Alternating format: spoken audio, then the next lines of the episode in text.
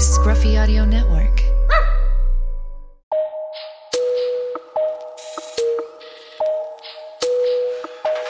The old clap. Hey, we're finally doing it once again on a Friday morning. Uh, hot August days in the wood gym. I got a special guest here today. Um, he's a, also an Italian guy. Uh, I think he's from Missouri. I don't know a lot about him, so I'm going to know a little bit more and ask us some in depth questions today. His name is Tony. Now, listen, I can't get his last name right a lot, so everybody's like Vitello. Correcto. Hello. Look at me with English. I was so bad in English in college. Oh my God. That's one of the many classes I flunked, counting twice. All right, Tony, how are you, my man? I'm doing very well. Good to be here. Okay. I texted him over uh, vanilla, and he was like, "What does that mean?" I was like, "Okay, that's enough. I'm not even going to push that button." So I want to bring him up. I want to ramp this guy up. This guy is like James Brown in the music business. He's a hard working dude. So the first time I met him, uh, we had a great conversation at Kaz. He's one of our local joints we like to dine at, get a kale salad together, and we share it with two forks. So it's kind of sweet is he goes. he he's he, well yeah, we we don't want to tell everybody what we do but he goes gets after it. Tony i always open up the show with a question for the athletes or the ceos or whoever's rolling through here at the wood gym of type a personality guys. You're one of them i wanted you to be in here. You come work out in the morning some. You're a busy guy. I love your energy. I love your grind. You're a wood gym guy. When did you know that you were different but with you, since you're a coach, when did you know you wanted to be a baseball coach? Um, you, you know, I think the writing was on the wall. Um, I, I was always kind of on the grind to to make the team because I wasn't the high, you know, highest skill level guy, and you know, I finally adopted that work ethic. I think my first year at University of Missouri, which was my third year of school, I came from a junior college, and um, you know, kept pushing, pushing, pushing, and, and, and made the team. And, and I knew that being a part of that team was going to help me coach at the highest level of college baseball. There's kind of an unwritten rule that you you kind of coach at the level you stop playing at. There's not many NFL coaches that didn't play in the NFL. Now there's exceptions to that rule, and some pretty good ones. But it's you know, baseball is a game of percentages. That's how my brain's always thinking. But uh, I think when I kind of knew that I was going to make that team at Missouri and be a part of a Big 12 conference team, I knew that I can then have one foot in the door to coach when my time was done playing. So uh, we have this summer. I've had tons of junior college guys. So is that a route that a lot of people take? Yeah, unfortunately, uh, you know, we live in a day and age. You and I were talking where you base whether your day was good or not on how many likes you got on social media and how much you can brag or, or stick your chest out based off of that stuff, as opposed to like type A personality, what you say, um, you, you, know, what you did with, with your day, uh, substance wise, seems to have lost value. And what you can do in junior college has a lot of substance. You can really grow as a, as a young person, regardless of what sport it is, and you can get the repetitions you need to become the best overall player you can be. But what you don't get is to fly the flag outside your parents' house. You know, I play at UT or the checkered, you know, orange and white all over the place. And you could insert other schools as well. But it, it's a pride check a, little bit, to be honest with you. And unfortunately, um, some people look down on that route. Uh, but I think a part of being a great athlete is know thyself. And, and for me, like I said, I knew I just was going to be good enough to make the team. I wasn't good enough to be a superstar in a Big 12 conference, but that path I took was going to be one, like I said, that opened up other doors like it did for coaching.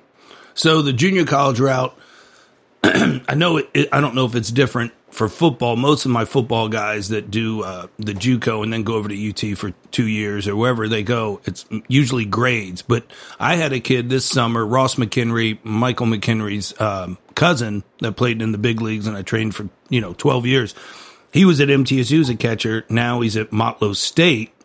And hell, his goal is to get over to UT. Mm-hmm. So that's a different route, isn't it? No, it, it is. That that's kind of what I did. I went from a four year school that was really small, went to the JUCO so that I could go to a bigger school.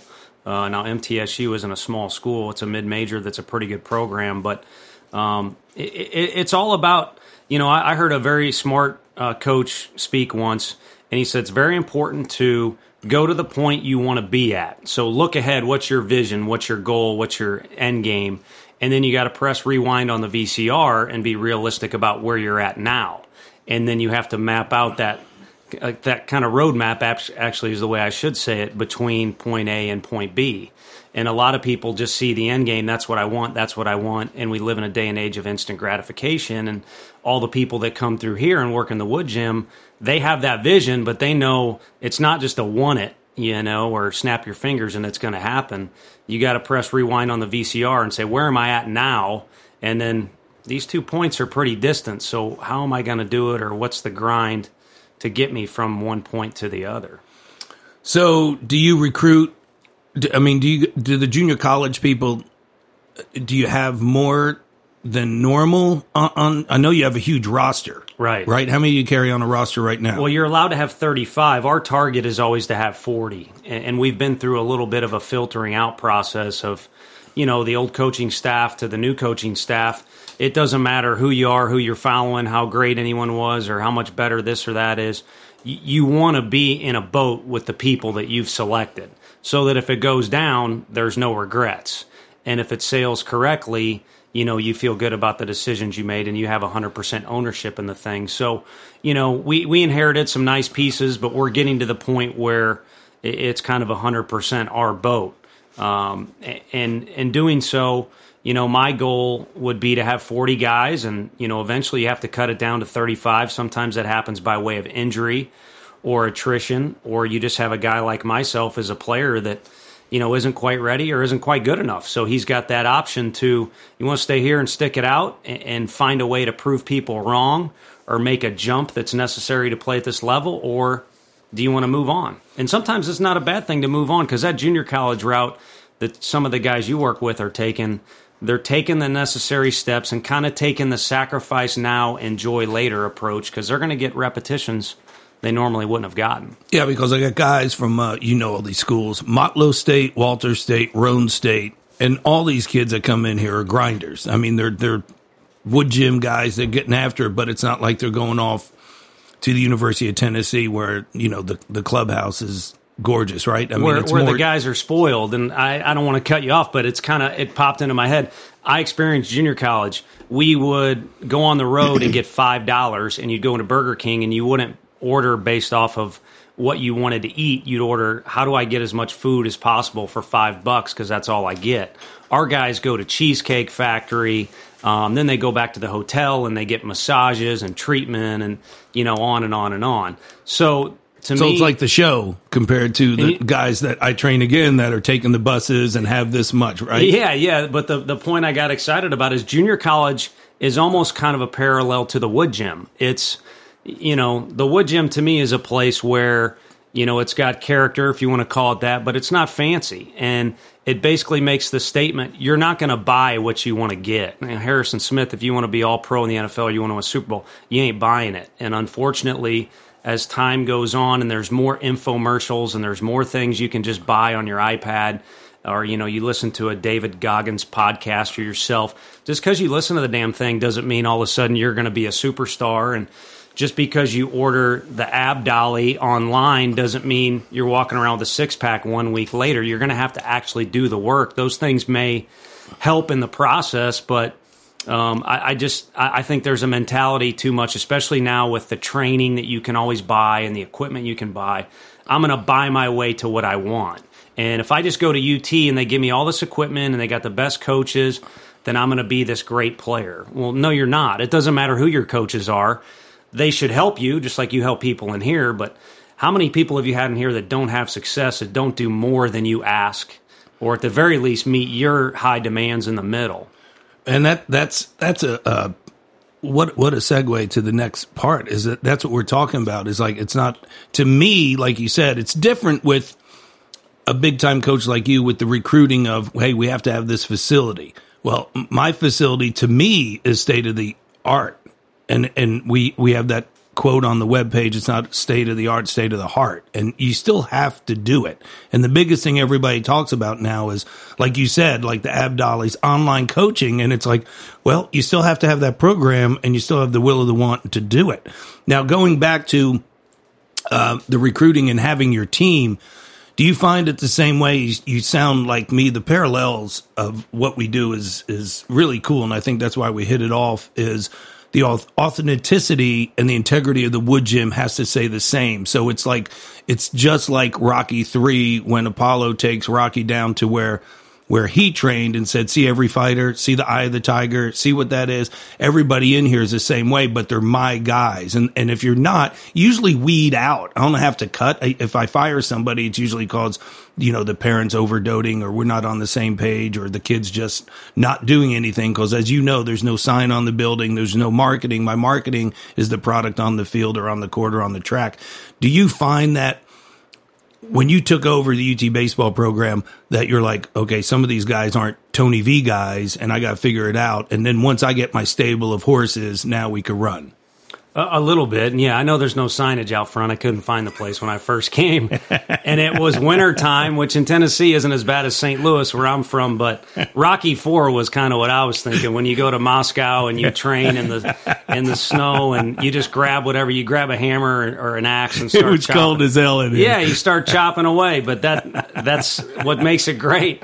And and and actually, what you said, um, you know about being a Tony Vitello guy, or I should say, our coaching staff, was something that I actually warned others not to use that phrase. And Dave Serrano did a really good job of, I think, getting us back to a neutral ground, whereas UT baseball had kind of dug itself a hole. And it wasn't about whether you were the old coaching staff's guys or our guys, because it doesn't matter who recruits you or you know, I, I, know you like saying that you know this guy's a Patron guy because that means he's got he's a Type A personality, is what right. but I didn't make him that way. See, that's exactly. what I wanted to say. Yeah, they found their place and was like, "This and, style's for me. This is what I like." Right. And the one good thing about Instagram or Facebook or whatever that stuff, MySpace is, you know, where, where I'm at with all that stuff. I'm not on any of it, but you're creating your own brand via social media. Well, we tell our guys too, you do that every day. So Redmond Walsh was our closer. He's not, you know, Dave Serrano's group recruited him. Frank Anderson's his pitching coach, I think, has really helped him. All those people are just support system in a that. Red, Redmond Walsh is the CEO of Redmond Walsh and it's up to him to create his own future. And I haven't done it yet, but back when we had Max Scherzer at Missouri, we had T-shirts that said "Create Your Own Future," and part of that was about the individual, and it kind of came from the edge of we were a northern school in a southern conference, and people put ceilings on what University of Missouri baseball could do at that time. Well, for a couple years there, we had the best pitching staff in the country, and it was because there was a very unique group, and they stay all stay together on group text. Um, I'd be fired if anyone ever read those. But it, they got a, bu- a bunch of characters in that group, and they had some attitude to them, and it was they were going to create their own future. You weren't going to tell them what they can and can't do, including me. I was coaching them. I was going to give them a program and put them in an environment I thought could help produce success. But those guys created their own future. So okay, so so you're saying when you got here, whatever I got here, I'm I'm Tony with my coaching staff. I'm going to make it work. Or because it sounds like you're saying both is, hey, I had to cut trim some of the fat off the steak to make it our coaching philosophy or our coaching ways. Correct? Yeah, I mean there was a direct statement to the team that everyone has a blank slate. There were some guys that were labeled. Uh, basically, the causes of lack of success the year before, some of the struggles. There were guys who got suspended as they should have been. Um, gave everyone a fresh start. That was that's one of the positives about switching jobs. Switching jobs sucks. You talk about moving and you know picking up the pieces. You don't know what you have, what you don't have. We we made it very clear. Everyone starts with a blank slate, but starting with that very moment, including who's got given the coaches eye contact right now and who's got the right posture during this meeting. That's going down on the sheet right now, or the mental, uh, you know, the memory bank of what this guy's all about. So it it was a clean start, but you know, guys had a, a chance to prove themselves, and if you don't, then then go away. So yeah, like so because you're at an age where it's you know me going through the psych development of people of like zero to three, three to five, five to seven, seven to 11, 11 to 13. working with all my life coaches and therapists and sports psychology at college, that's basically who you are. You could tweak it. So when you get there, I'd like when you came over the house and we chatted a couple weeks ago. Uh, we were talking about all the showcases that everybody goes to, and I get bombarded with that of like, oh, he's got to run this, run that. You hit a good point. Again, that's why I love you. Is you said, hey, I want to watch if he answers like number seventy two here or uh, right here, right here. You know, like you look at those little things. So when you take over a program, do you go, okay, that guy's got it, or I could work with it and massage it and make it better. I could adjust it. The tacos were lovely, by the way. you the, crushed them. Yeah, the I, guy's so lean. It's always the lean guys that eat the most. It's amazing. Yeah, I, I kind of made some several trips, but uh, no, it was a good conversation we had because um, guys get inundated with showcase invites, and then the, it's all over social media. This guy ran this time. This guy threw this hard. Well, why is Peyton Manning loved at Tennessee? Because he could win football games, not because of how tall he was or how much arm strength he had, and um, he, and a lot of that is his presence. I mean, you meet the guy, and two seconds later, you're a huge fan. It doesn't matter if you cheered for him or you didn't back in the day, and it's because of that presence he's got. Mm-hmm. And so you know, the times we've got to look at him. I mean, if a guy runs a 7.560, he's nowhere as attractive as a guy that runs a 6.560. But how's that 6.560 guy act? How does he move? How does he react, like you said, when he's asked questions and things like that? It's it's no one thing, but it's the total package. And a big part of the package to me is how is a guy going to act? And so going back to when we did get the job, it's like, hey, we made it very clear what approach we want to take with this program. We're blue collar, we're wood gym type environment. Does that geek you up? Or is it kind of, we're going to have to cattle prod you a little bit? And, you know, when we first got here, we kind of had to put up with some of that stuff. And, you know, in year three, we don't need to anymore. And the culture's kind of not necessarily been completely established. I would never say that. But it is to a point where you're going to stick out if you don't fit in. We had it this summer and the guys will come to us before we got to go to the guys, and they'll say, "Hey, you know, we're putting all this work in, and this guy's sleeping in the dorm room. You know, it doesn't fit." And it's not necessarily tattletaling or anything like that. It's accountability. Yeah, I'm here to have success, and this guy's not going to bring me down or get in my way. The team thing is huge. I mean, and that that's the difference of what I do to you do is you have a team, so everybody has to you know, the whole thing that they said is like, I have to love my person next to me more than myself, right?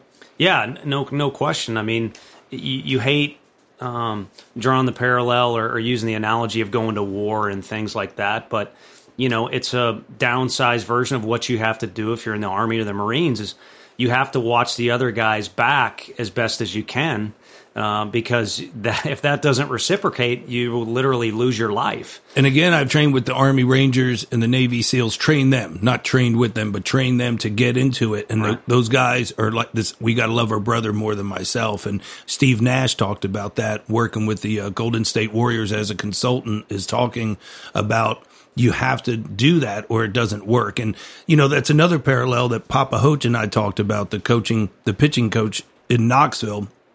Luke Hochevar is his father, who you know well and played at University of Tennessee, and I trained. Is we talked about fun of the game, and and and you. I don't know if you see it as much, but I know I see it with all the kids that are coming through doing the showcases. Nobody looks like they're having fun anymore when they're even training or on the field. Do you see that? Do you think that's an epidemic? They're not wrapped up in it. Whereas when we used to go play in the neighborhood we didn't have uniforms, you know, and I hate to sound overly old school, but it's a fact. The mailbox was second base and things like that. Yeah. And yeah. You, you were just wrapped up in, you know, trying to win the damn thing. So you had bragging rights around the neighborhood for that day, or you didn't go home with a sour taste in your mouth. You made a frisbee a second base. I remember yeah, that shit. Yeah. yeah. And so you just got caught up in winning. So at times, I think our assistant coaches are, are you know, incredible at teaching – uh, and they really get into the intricacies of baseball. But every now and again, we pull them back and say, listen, if this is confusing you or in the heat of the moment, you don't remember this is exactly the way we do a rundown or whatever, just try and win the game. And if you're trying to win, it solves all problems. So if you're not sure where to go, what base to cover, or where to back up, just go where you think you need to go to try and get the damn guy out so that, um, you know, we're winning the game. And, and I think that's been lost because – Again, it's how do I showcase myself? How do I uh, create my own brand image and stick out from the other guys?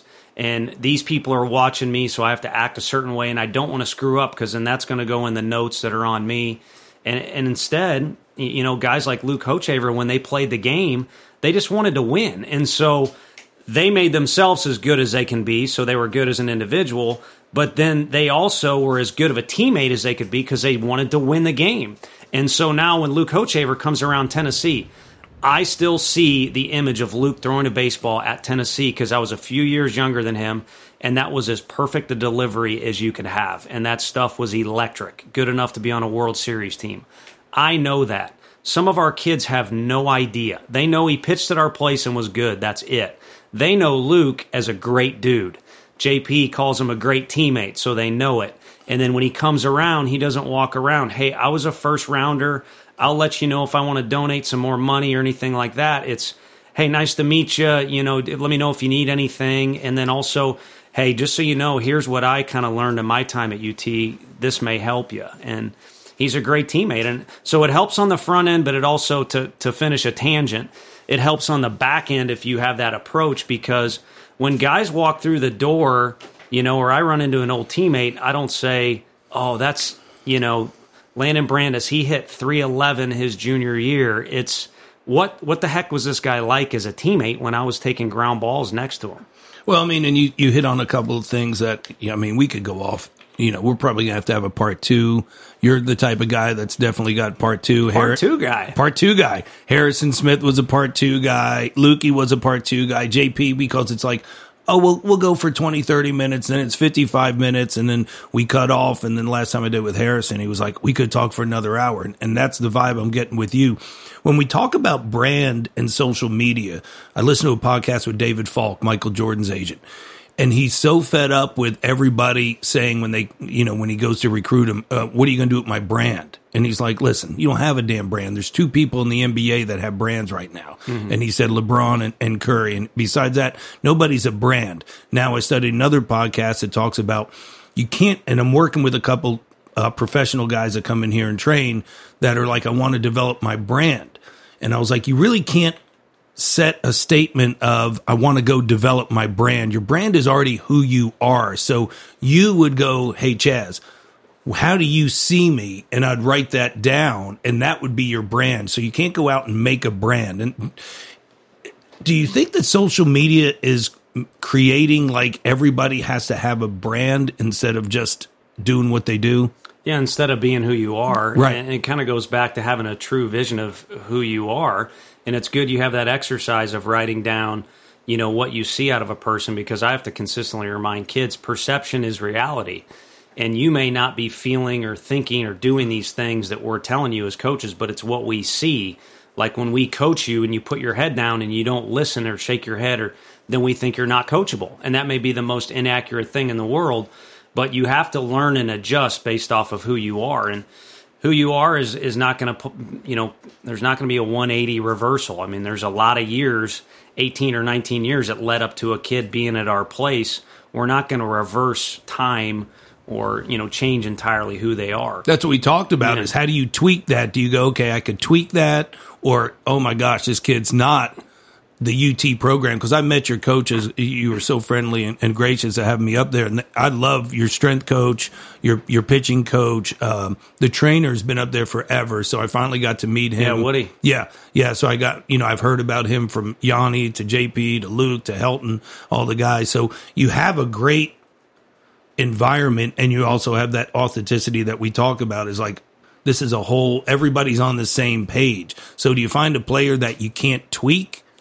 Um, you, you, know, I don't think so unless he's he's not cooperative. I mean, Frank Anderson is our pitching coach, and I think he's the best in the country. So you and, think everybody? I'm sorry to interrupt you, but do you think everybody is coachable? You think they could switch and turn and and adapt and adjust to what we're trying to do or buy in? I think everyone has that possibility, and as a coach, you're not competitive. I mean, we don't get to play in the game anymore. So you're not competitive if you don't want to keep getting at a kid and trying to find that avenue how you're going to get to him. And that's what I was leading into is the way coach Frank coaches pitchers is perfect for this day and age, even though he's our most experienced guy. I'm not allowed to call him our oldest guy, but he's been around for quite some time. So you'd think he's old school, but he's not. He's perfect for this day and age because – he finds out what's going to work for this kid and what does this particular kid need? How do i get to this kid? And then he'll do it. So there's a system for each you know if we have a pitching staff of 16 or 17 guys there's 16 or 17 different programs or plans he has in place. And of course it all falls under an umbrella of this is frank anderson pitching or ut pitching. That's how we're going to do things. But then as it starts to kind of uh, you know spokes come off of that wheel it's going to be how do we get to this guy? And eventually, you got to meet him in the middle. Or, like I said, a lot of the guys you train meet you in the middle like a maniac here. And then they take it to the 10th degree because they're also focusing on sleep when they're not away from here and the right diet and, you know. Well, you know what? And, and, you know, I guess that's why hopefully we have a great relationship for a long time because there's a lot of um, parallels that we have together. You just talked about one thing that I was raised on from Radomir Kovacic, one of my mentors from Yugoslavia, is each athlete is different. So you just can't have one program for everybody. So everybody that walks in, somebody has a 10 yard start different than Harrison Smith. So I don't teach anybody the same way. So it's not a CrossFit program. It sounds like it's the same way with the pitching coach or even your whole philosophy is you work with each individual athlete, what they're bringing to you, and then their strengths are their strengths. Like Radomir taught me, God bless his soul, is you better work the strengths a lot more than the weaknesses because the weaknesses you could only bring up two points where the strengths you could bring up. You know what I'm saying? Sure. Like work their strengths of what they do, even if it's unorthodox how the speed works. And even the USATF certifications and all the stuff that I, I have, they, they teach this step, that, that, and it doesn't work across the board. That's amazing that, that you do that and you find different athletes different ways. And I always have one thing I always say, and you'll probably agree with it. Some athletes you slap on the ass good job. Some athletes you could kick in the ass and go, that's, that's horrible day. We got to get better. And you got to find how to make each athlete work. And yeah. I, I think you're, I think you're a genius at it. I really do think you have some special qualities. Well, that's I don't know how to respond to that. That's a big compliment. I do know though that you'd be out of a job if you kick anybody in the ass. If you slap anybody on the ass nowadays, you're definitely out. Welcome to the wood, gym. you're definitely well, and and here for some reason you get away with it, uh, among other things. Yeah, but but no, for, for, for our sport, all, all in all seriousness, uh, and, and, not that our sport's better or worse than any other, but our sport mirrors life more, and it it falls into what you're talking about more. That you have to be comfortable in your own skin for it to work. And if you look at the Red Sox play the Yankees, you're going to see two different lineups, 18 different hitters with 18 different stances, different body types. Whereas a sport like football, the Bill Belichick approach of discipline. This is the exact way you're going to do it. Read the playbook. It's uh, again, I don't want to say it's our, his system. You yeah, fit into it and adjust, yeah. or you're out. I mean, like it or not, the more you can turn your guys into robots, you know, on the football field, like your offensive linemen, if you can get them to have the exact same footwork and behave the same way, that's where the strength lies there. Joe Maddon, who takes over the Chicago Cubs, and I think his crazy ways of maybe run their course in Chicago with people, but at the time they have him to thank for that World Series, in my opinion, because they had the talent, but he brought the talent out of those guys by allowing them to be who they are, do certain things that were unique to them. And it, and it really kind of let guys be comfortable in their own skin, and therefore the whole team was very comfortable. And it just it, it carries over in so many ways, including the fact like hey, okay, I'm facing this pitcher and he's an all star. He's better than me, but this is who I am, and, and this is how I'm going to beat him. And, uh, you know, same thing as a team. Hey, that particular year, we're the Chicago Cubs. This is our thing. We don't care who you are. If, if you're on the tracks, we're going to run you over. And it just, it's so incredibly crucial with our sport because a lot of kids don't know who they are. They think perfect game ranked them this, that, and the other, so they're a superstar. Well, no, you're not. You're a guy who doesn't hit home runs, so you better hit the ball on the ground or out of the air Uh, I could go on and on with picking apart individual differences, but you have to again know thyself, and you got to be comfortable with thyself, or your skin is going to be itching and crawling like no other. So do you think, and, and that's the whole thing. I didn't know this for the longest time. And, and being in the business almost 29 years now, I've been so educated at all different sports and baseball is one of them is how strategic you have to be compared to, like you just said, football and how life is the, com- the comparison, right? It, it is. And, uh, you know, Augie Garrido, God rest his soul, he came and spoke to our team. And one thing Augie wanted to do is create children's books that kind of use baseball as a teaching tool for life because a lot of baseball is overcoming fears. And I know JP talked about example. Well, I mean, JP talked about it with you uh, uh, on his podcast. Is you know, it started to go downhill a little bit, and now his fears were not only getting out, but what if the crowd boos me, or what if my contract goes away? And, and so now it's how do I tackle instead of how do I beat this pitcher, it turned into how do I climb this mountain, this Mount Everest of fears of all these negative and bad things that can happen. And and it kind of goes back trying to make myself sound smart. It goes back to my deal of being comfortable in your own skin. He was always a successful athlete, good looking dude, great personality, great athlete, success, success, success. And yeah, there were some failures, but more than normal started to pile up. And now it becomes this mind game um, that, that really starts when you're a young kid. When you when you get on the school bus, your fears of, you know, hey, what if I get on this thing and I have no one to sit next to, or they make fun of my outfit, or or things like that. And um, you know, there's people smarter than I and wiser than I that can can bring up great baseball examples to with what I'm talking about. But just in bringing it up, I think people are smart enough to kind of see where we're going.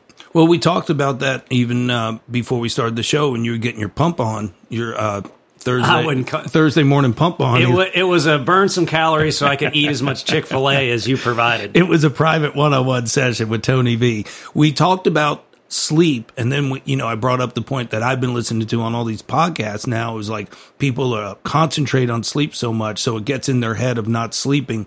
Do you find the same correlation again? This summer has been saturated with baseball guys, and if they don't always talk about hitting and looking at videos of breaking it down and keeping it tight in here, then punching it out. And then do you find hitting in golf when a, a, golfer gets the yips and, you know, like a David Duval who just fell apart and never came back. And, and you talk about JP Arencibia is they focus so much on that that it takes away from what they could actually do. Yeah, I think so. I mean, I, th- I think you can get. Do you understand what I'm saying on that? I think. I mean, you can get too narrow minded on on one topic, and you end up burning a hole in your in, in yourself because you're doing so. But uh, broad, overthinking. Yeah, I mean, no question. Overcomplicating anything is it can can be the root of you know businesses failing or whatever it might be. And you know, I haven't had the good fortune of meeting Jimmy Haslam, but you have him in here, and I've I've watched interviews and I've seen what he's doing with that organization. I'm willing to bet there's a lot of simplicity involved in what he does. And speaking of that sport, you talk about the Packers back when Lombardi had them. It was, hey, we only got four or five plays on offense. There's not a lot of trigger, but we're going to master those things like no other. I read his autobiography, and it's exactly what he talked about. Yeah, and, and so it, it, was kind of find a simple thing to do, and it's kind of what you you've talked about with me before too. Is I, I, don't know, plumbing, real estate. You may know something about those things, but I'm willing to bet you're definitely not an expert. But you, like a lot of other successful people, have honed in on one skill and you've mastered it. And, and so I, I think you know there's there's a delicate balance there you want want to find what your why is in life and you want to attack it and be passionate about it but if you start to ignore everything else that goes on in the world and that's all you do like you know some football coaches at football football football football well, what about taking your wife to dinner? Next thing you know, you're divorced. So I don't know if that is a gone in the right direction as far as answering your question. No, it is 100. I think you have to know your why. Everyone knows that. That's on Instagram, and it's a famous cliche. It's not quite a patronism. Right. Patronisms are, are way greater than cliches. Well, you know your why is you because you've talked about that, and this is the guy that I was talking about. Is you could you can't you can't fake passion and you can't coach it and you're so passionate about baseball. So your skill set is the same as a Jimmy Haslam, the same as a Brian DeBusk, the CEO of DeRoyal, the same as a Todd Helton, who's a brother to me. He's not a friend. Yeah. He's a brother to me. As you talk about how he goes, it, Todd's simple. When you look at Todd, you baseball player. Like there's not all these different things he does and he's great at. He's baseball and hunts, and that's about it. You know, and that's what you get from Todd. And with you, even at dinner, eating with us, I mean, you took two phone calls. And I'm like, this guy's never off. And I did think I text you of like, okay, I know where you are in life. I know your age and I know your why. And now at 51, you could go, this is where I am. This is how I am. But right, you remind me so much of me, of the grind, the travel. I mean, you went back and forth to California. Then I was like, okay, how can he turn that off? Like I was telling you with Jim Williams, my life coach is like, how can he be Tony V and just sit at this table and give me some vulnerability of who else is he? You know, how was your growing up? How was this? You know, what are you, what are your struggles? But it's all baseball. Now talking to you, it's like uh, your knowledge, your plethora of knowledge with baseball. Well, it, it's it's definitely a delicate balance, and you you've got to you've got to be able to turn it off every now and then. But um, I, I think the lights always got to stay on, so to speak. I think my dad references Bobby Knight. You know, always talk about the head coach's office. The light always stays on. So again, it's got to be some extent, and and that's because it's your why. And you know, you brought up Todd. I mean, Todd was a warrior, and that's why he was good at football. It's why he's a good competitor. But part of your why is, you know, you're led into that. He was so skilled at hitting that that warrior status streamlined in, into hitting, and um, you know, it was his passion forever, and it, was, it it engulfs you. And so, again, I, I think you fall short of your goals if you don't completely submerge yourself in, in what you're trying to do and who you want to be. But I wish we had that magic answer for how do you also involve some other things in your life that bring value to when you're submersing yourself and you're trying to make the Cleveland Browns the greatest, you know, organization or team that particular year. And and and you're and you're hundred percent right with Jimmy. Is uh, we just talked a couple days ago, and he comes in two or three times a week and trains at the Wood Gym and and gets this the same way.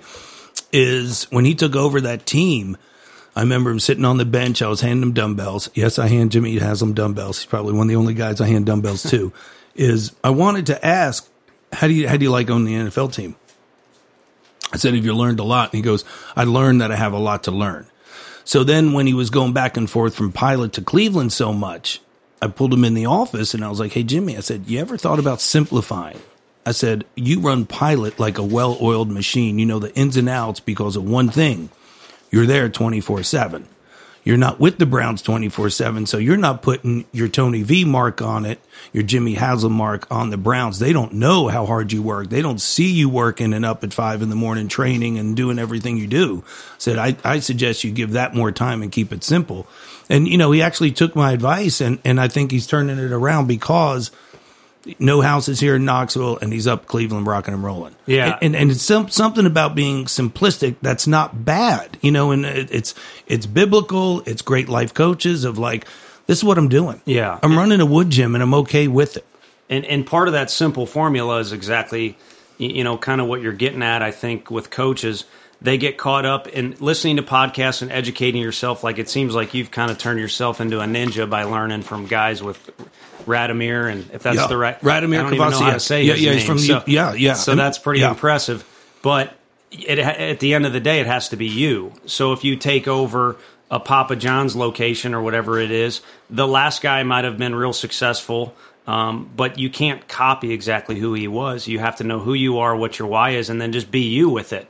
And a lot of times, it's not necessarily the plan you have, but it's believing in the plan and everyone else being on board and having conviction behind it. So, you know, a great analogy for that is a pitcher up on the mound. Hoach, you know, the catcher calls the wrong pitch, the scouting report's wrong, or, or Hoach is determined he wants to throw this. It doesn't matter if it's the right pitch, it's if he's got conviction behind it. And if it does, then nine times out of ten, it's going to work. And, and and you're so right. I mean, all the all the people I've had in life, the the the CEOs, the high end professional guys, and I'll go back to Todd because when he's in here, I'm like, and the, the high school kids and the college guys are in here, the minor leaguers, whoever. I'm like, Todd, give him one one tidbit of what to hit, and he's like, just hit the ball hard. and he breaks it down that much of just hitting the ball hard. Does that make sense? Yeah, it's. I mean, unfortunately, it does. Um, you, you wish you could spell it out and, and give kids a list of if you do these twenty things, you'll be a great athlete. You do these twenty things, you'll be a great hitter or pitcher.